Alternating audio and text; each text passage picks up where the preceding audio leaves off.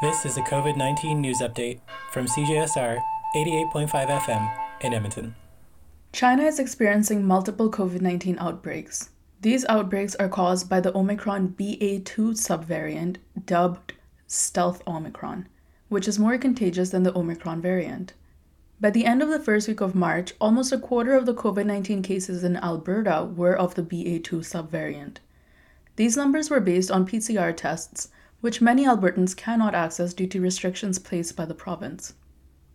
Alberta Health continues to monitor the spread of COVID 19 in the province through wastewater surveillance, hospitalization data, and PCR testing data for eligible Albertans.